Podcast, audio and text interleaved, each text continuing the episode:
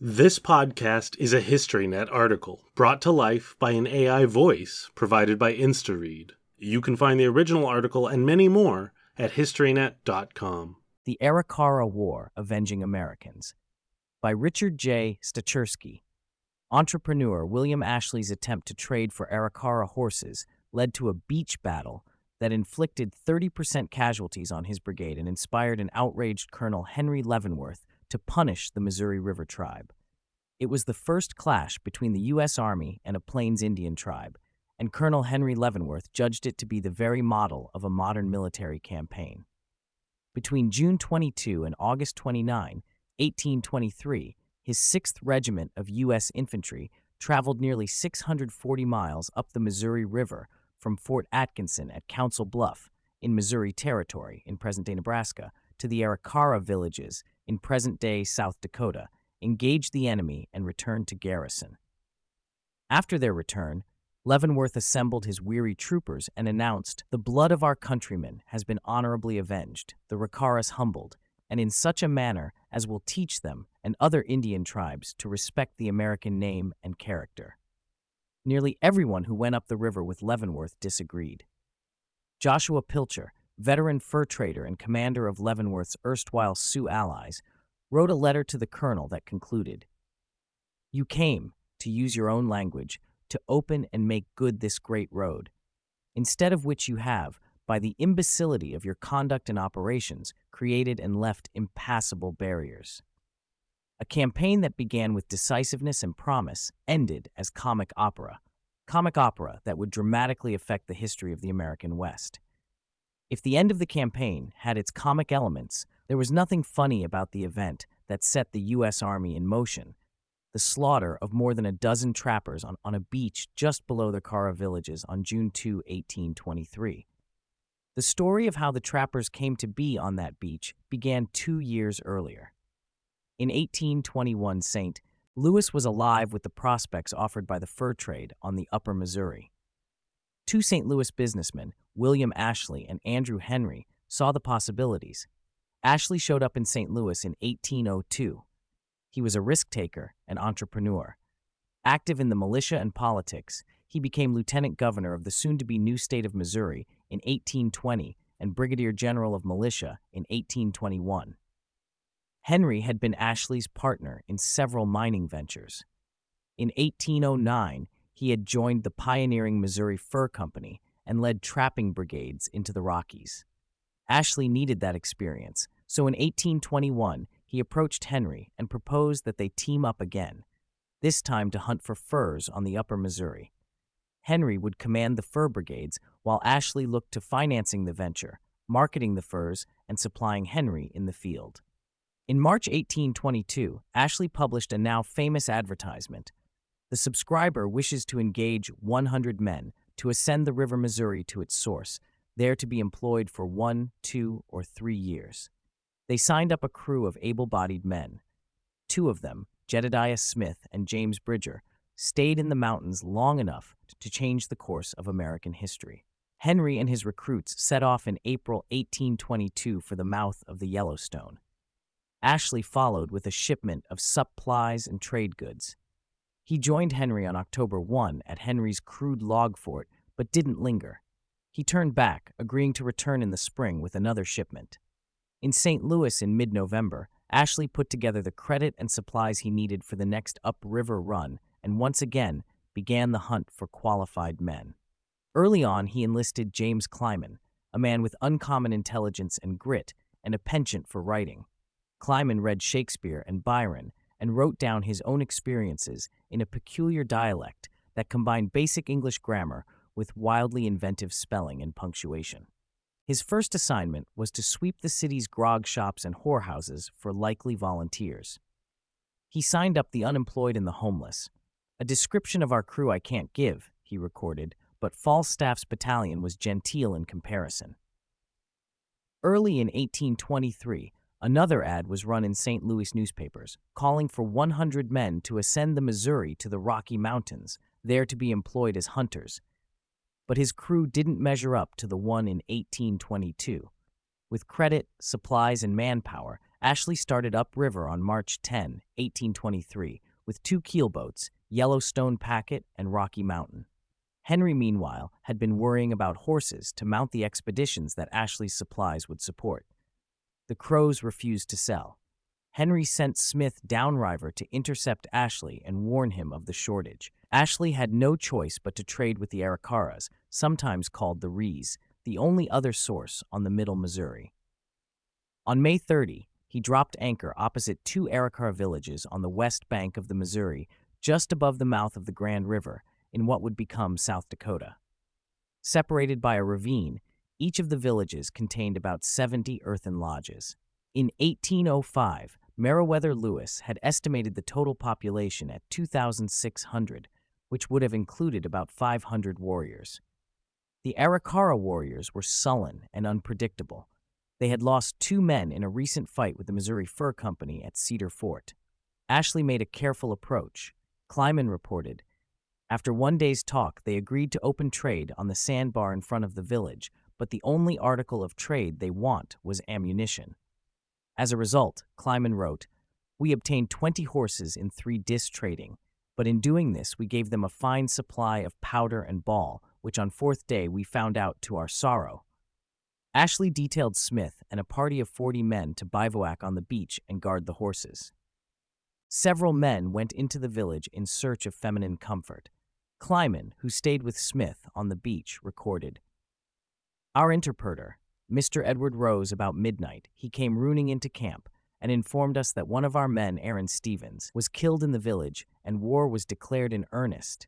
Enel Ashley, our employer, thought best to wait till morning and go into the village and demand the body of our comrade and his murderer. We laid on our arms, expecting an attack, as there was a continual hubbub in the village. At dawn, Clyman's expectations were fulfilled. The Arikaras opened fire. Smith's men returned fire, but couldn't find clear targets. Clyman dryly observed after the fact, You will easily perceive that we had little else to do than to stand on a bare sandbar and be shot at, at long range.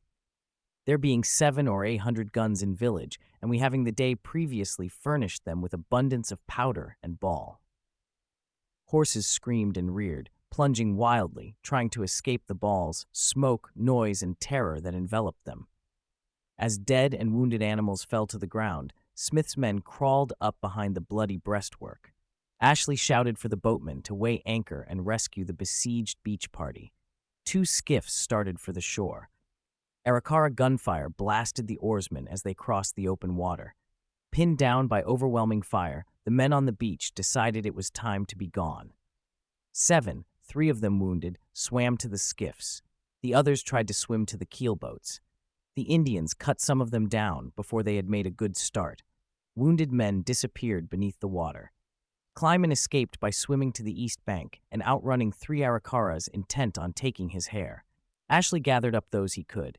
One keelboat weighed anchor, and the crew of the other cut its cable. Both boats drifted downstream.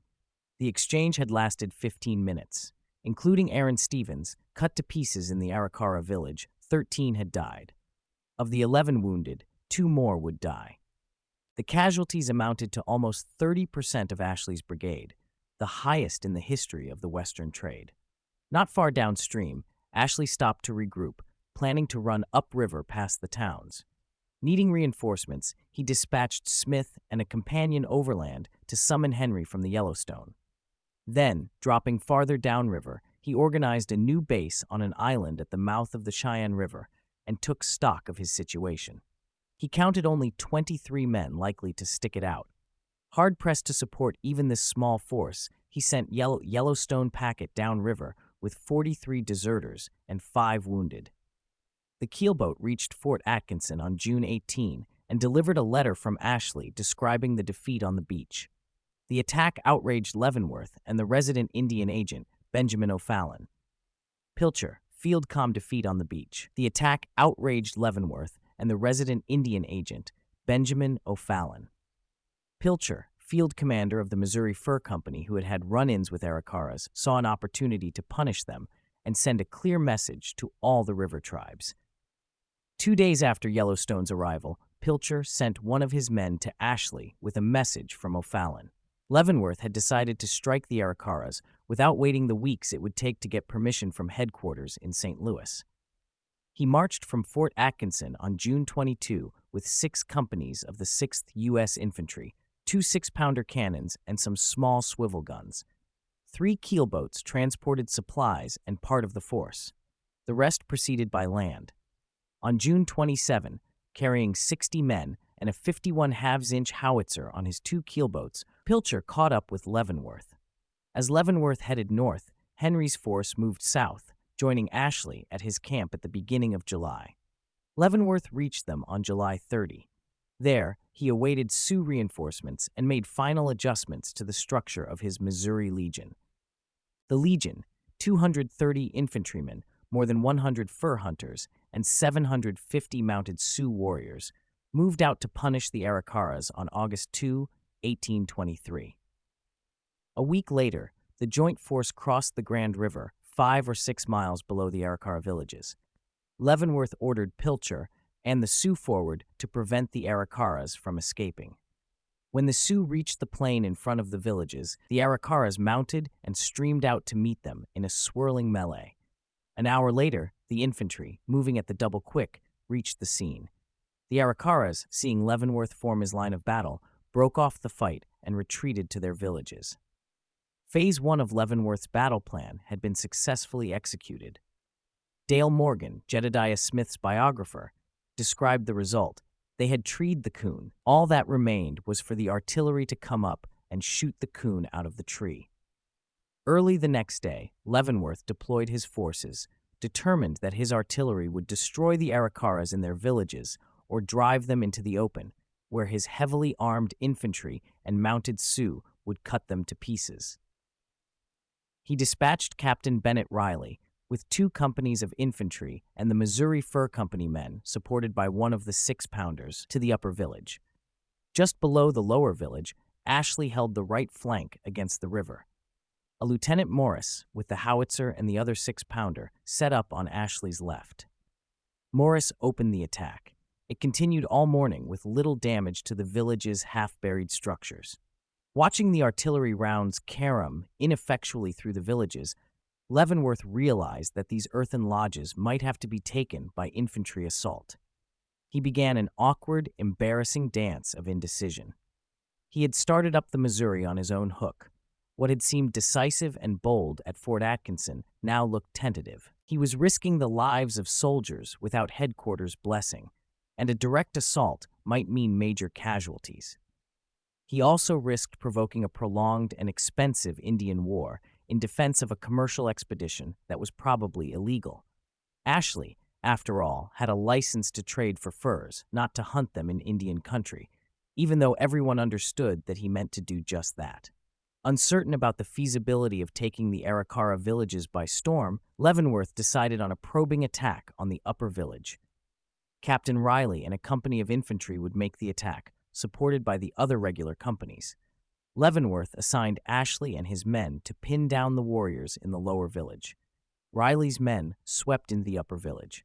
Ashley's force charged the lower village, occupying a ravine 20 yards from the stockade, blasting away at any hint of a target. Inside the upper village, the Arikaras sniped at Riley's men from their mud huts, but the troopers met no concentrated resistance. Four companies of regular infantry, Pilcher's hunters, and the Sioux waited in reserve. Leavenworth lost his nerve. He ordered Riley to withdraw. Riley protested. Leavenworth repeated his order. Riley withdrew. Pressed by his officers and the fur bosses, Leavenworth agreed to attack the lower village. The plan fizzled when he discovered that Lieutenant Morris had only 13 rounds of shot on hand and needed resupply. Leavenworth would not attack without covering fire, though he had just seen Riley and Ashley advance to the enemy stockade with only two wounded he ordered his troops back to their original line. The Sioux went back to their camp. Leavenworth took a late lunch. After lunch, the colonel discovered that some of the Sioux had stayed to parley with the Arikaras. Afraid of an alliance between them, Leavenworth, with Pilcher at his side, hurried to join the talks. An Arikara warrior intercepted Leavenworth to plead for peace. The colonel told him to bring out his chiefs to negotiate. When they appeared, Leavenworth demanded the return of Ashley's property, five hostages, and a pledge to remain peaceful. The chiefs agreed. Pilcher and some of the officers watched in angry disbelief. When a pipe was passed to confirm the agreement, Pilcher refused to smoke and threatened brutal revenge on the Arikaras. Leavenworth ordered him to smoke. The traitor took an angry puff, thrust the pipe away, and renewed his threats. Not surprisingly, when Leavenworth picked his hostages, the frightened Indians refused to come. Shots were fired without doing damage, but negotiations were done for that day. Overnight, the Sioux, six army mules, and seven of Ashley's horses disappeared. The next morning, negotiations resumed. Leavenworth directed Pilcher to draft a treaty incorporating the agreed on terms. He refused. Henry also refused. Leavenworth drafted the four article treaty himself. Article 1 required the Arikaras to return Ashley's property. Article 2 stated that the Arikaras agreed not to molest the traders. Articles 3 and 4 contained promises of continuing peace between the United States and the Arikaras. Eleven Indians, whose authority Pilcher disputed, six Army officers and Ashley, who just wanted to get upriver, signed the agreement. In response to the first article, the Arikaras delivered three rifles, a horse, and 18 robes. Leavenworth's officers and the fur men were enraged. The Legion still had 120 rounds of solid shot and 25 rounds of grape shot. Only two men had been wounded. They argued for an immediate, decisive assault. Leavenworth stalled, agreeing to attack the following day. Rose, meanwhile, reported that the Indians planned to abandon their towns that night. Morning dawned eerily quiet. Despite Rose's warning, no steps had been taken to prevent the Arikaras from escaping. They had vanished. Leavenworth sent Rose and others to find them and persuade them to return, but the mission failed. On August 15, the Legion weighed anchor and started downstream. Looking upriver, Leavenworth saw the Arikara villages in flames. Although Pilcher denied any knowledge of the event, two of his men had torched the villages. Reaching Grand River, the colonel disbanded his command. A fierce debate, played out in the national press, erupted over the conduct and outcome of the Arikara War. The Eastern establishment, having long ago murdered their red brothers, praised Leavenworth's sympathetic treatment of the Arikaras. Western spokesmen characterized him as a vacillating imbecile who had done long term damage to the commerce of the West. Ashley took little part in the debate. He had other problems. He was $100,000 in debt. He had no idea exactly where the Arikaras had gone, but he could make a good guess at their mood and the mood of the Sioux who witnessed the pointless posturing of American might. He and Henry decided to abandon the river road and find a path overland to Crow Country in what would become central Wyoming, a decision that would forever change the pattern of westward migration. Two expeditions set out from Fort Kiowa in what would become South Dakota.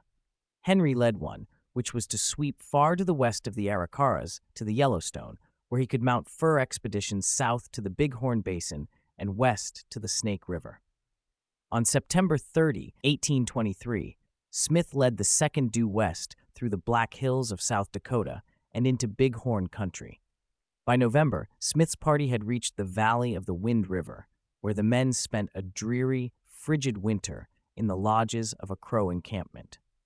Early in February, they attempted to cross the Continental Divide into the valley of the Seedskadee River, where they and the Crows would find countless beaver. Deep snow drove them back. The Crows told them of another, easier route around the south end of the Wind River Range.